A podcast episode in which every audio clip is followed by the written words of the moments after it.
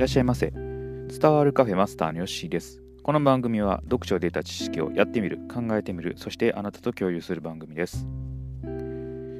最近 Amazon が出している Audible というものをですね、えー、試しにやっています。月々1500円。で、えー、今はね30日間の、無料体験ができるということで、えー、入ってみました。本はね今までま読むものだと思ってたんですけど最近はもう本を聞く時代になってきております、まあ、音声の時代が、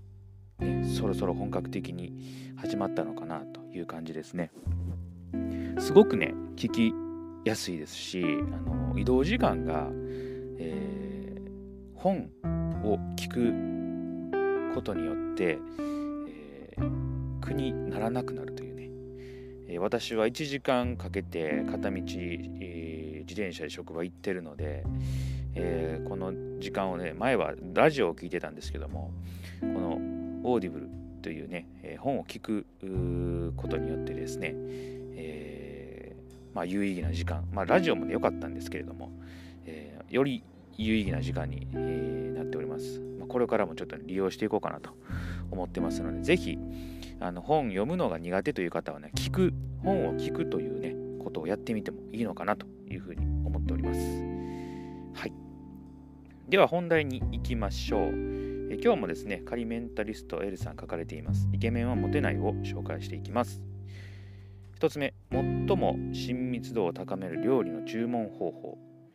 えー、2人で同じものをシェアするという行為そのものがお互いの親密度を高める食べ物をシェアする関係性イコール親密度の高い関係。はい。まあ一人一人ねあの自分が食べたいものを注文するのもねあのいいと思うんですけれどもよりね親密度が高いといえば、まあ、やっぱりシェアをすると。食べ物をシェアをする。確かにこれはですね、えー、考えるとなんかこう親密度高いような感じはしますよね。サラダを、えー、取り分けて食べるとか、えー、ね、お肉料理を、えー、切って、え分けるとか、そう考えるとすごく、うん、親密度高いですよね。家族の、まあ、ご飯とかってそういう感じですよね。あのみんなで、えまあ、その大皿になったものを自分で取っていくっていうねそういう感じかなと思いますので。まあ、そういう心理はこう一つ働くのかなという感じはしておりますね。はい。ぜひやってみてください。次行きましょう。アドバイスシーキングに徹する。おすすめは何と聞く。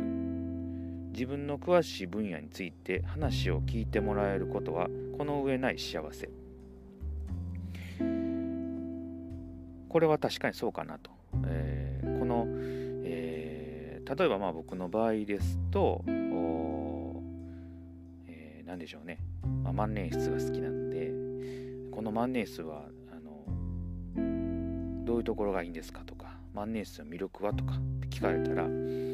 あこういうねあのところが良くて、え、すごくいいですよと。万年筆とかいろんな種類があるのでいろんなインクを使えるのが楽しいですし書いてて自分の字がね、えー、まあ、好きになってくるというかもうより、えー、綺麗に書きたいなというように思えてくるというようなこととかを、まあ、結構自分の好きなことやったらねいろいろ話せますよね。うんあとはまあポケモンとかですね僕ポケモンとか好きなんでポケモンの話をするされるとポケモンね、どういうところが面白いのかとか聞かれると、ね、いろんな集めたりとかバトルできたりとか。まあ、そういうことを結構ね普通の話よりも饒舌にできるのかなと思いますので、まあ、これを相手にね、えー、聞いてみると。何かしらありますよね。あの人ってなんか好きなこととか。その人見てるとあこういうの好きなんだなとかあそういうのがね見えてくるので、えー、聞いてみるぜひやってみてください。次行きましょう。行ってみたいところに関する話題。想像し一緒に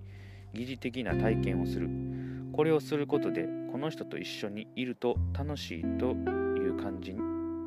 楽しいと感じる。また会いたくなる、はい、これはね僕この本を読むまで、えー、全然したことなかったんですけれどもいいなと思いましたね。行ってみたいところについて話してみる、まあ、例えばハワイに行ってみたいと。そうすると、まあ、ハワイに行っている時のね、えー、それを想像すると。そうすると、まあ、その中に、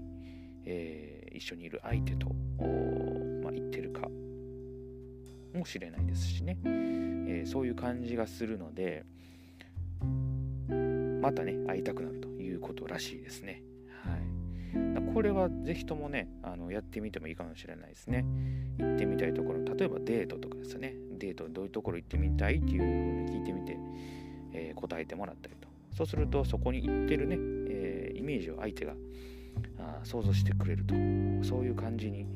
えー、なるそうなのでこれはぜひともねいいことかなと思いました。いいこと聞いたなと思いましたね。はい。なかなかねこういう恋愛のこうことっていうのはもう僕はこう使うことはないんですけれども結構これはね本当に恋愛だけじゃなくて他のことでもね結構使えそうなんで、えー、学んでいるところですのでね、えー、いいかなと思います。是非ともね、えー、あなたもま恋人だけじゃなくて友達とかそういうのでも使ってもらえるかなと思いますのでね、はい、聞いてもらえたら嬉しいです。ではもう一度おさらいしておきましょう今日3つありました1つ目最も親密度を高める料理の注文方法2つ目アドバイスシーキングに徹すると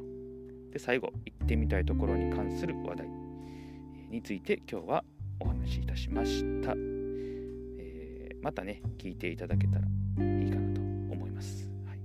今日はこの辺で終えておきましょう。またのご来店お待ちしております。